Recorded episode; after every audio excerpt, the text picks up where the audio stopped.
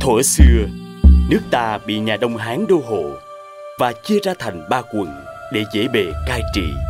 Chúng nấu chạy trống đồng, dùng nhiều chính sách hà khắc để đồng hóa dân ta.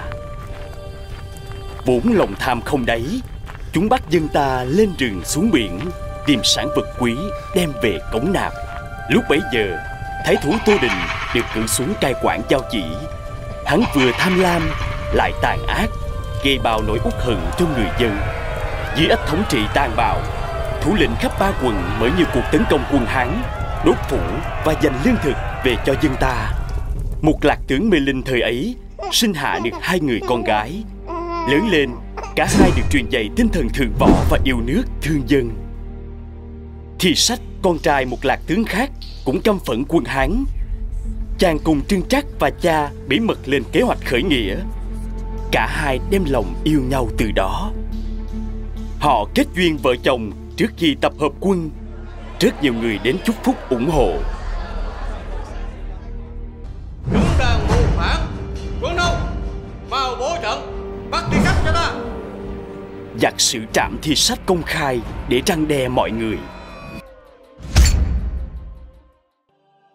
Chị, bảo kiếm này là di vật của anh thi sách. Chị đừng quá đau buồn. Di nguyện của thi sách Chị sẽ tiếp nối Chị em ta sẽ đánh đuổi quân thù Dạ chị. Tiếng tù và vang khắp mọi miền, người người kéo đến gia nhập đội quân khởi nghĩa. Tháng 3 năm 40 sau công nguyên, Trưng Trắc và Trưng Nhị lập lời thề, phất cờ khởi nghĩa ở Mê Linh.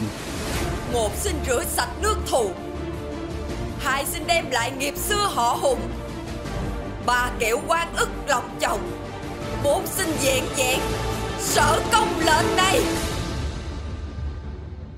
Từ Mê Linh, nghĩa quân tiến về thành Luy Lâu, thủ phủ nhà Đông Hán ở Giao Chỉ. Bọn quan lại nhà Hán hoảng sợ, chúng bỏ của cải nhà cửa mà tháo chạy. Tô Định cắt tóc, cạo râu, giả trang tìm đường trốn về nước.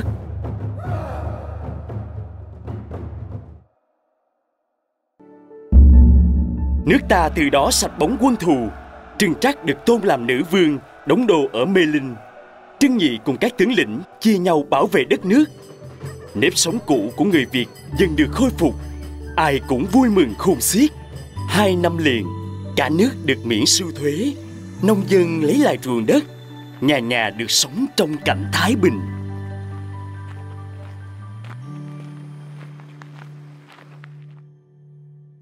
Tin khởi nghĩa làm chấn động triều Hán.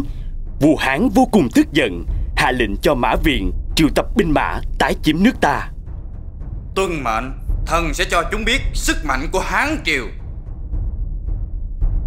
Quân Hán dưới trướng Mã Viện, một trong những tên tướng gian xảo nhất nhà Hán bây giờ, nhanh chóng từ đường thủy lẫn đường bộ tràn vào nước ta.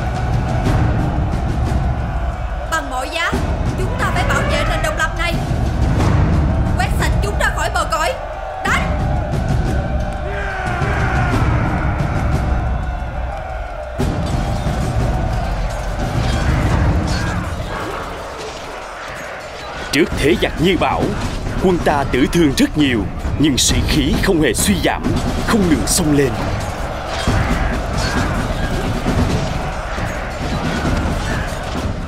Hỡi quân sĩ Đừng nao núng Hãy cố gắng chặn bọn chúng lại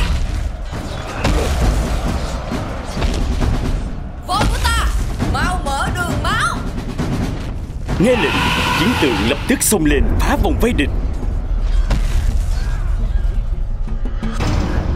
Để bảo toàn lực lượng, Trừng Trắc và Trưng Nhị rút quân về Cẩm Khê. Suốt gần một năm sau, Mã Viện không ngừng công phá. Thế trận càng lúc càng nguy nan. Nguy rồi chị ơi, thành sắp hết lương thực rồi. Dù thế nào cũng không thể đầu hàng. Đánh, đánh! Tên bắn cùng tiếng hò reo vang dội khắp chiến trường. Hai bà Trưng cưỡi voi dẫn đầu, binh sĩ xông lên không hề nào núng trước vạn quân thù. Bất ngờ thay, Mã Viện từ xa đã chuẩn bị sẵn vũ khí đánh lén. Tiêu diệt hai con chiến tượng đó cho ta.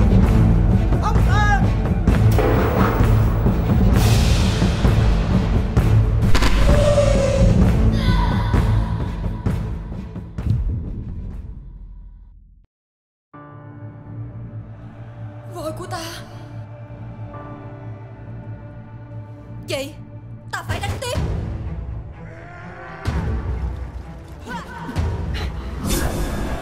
Rút về sông Hát Mau.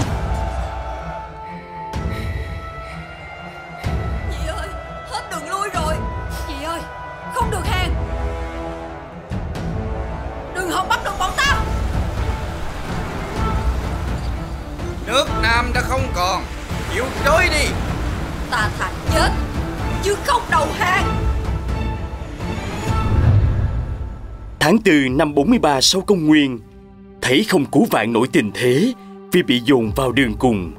Hai bà Trưng gieo mình xuống sông Hát để bảo toàn danh dự.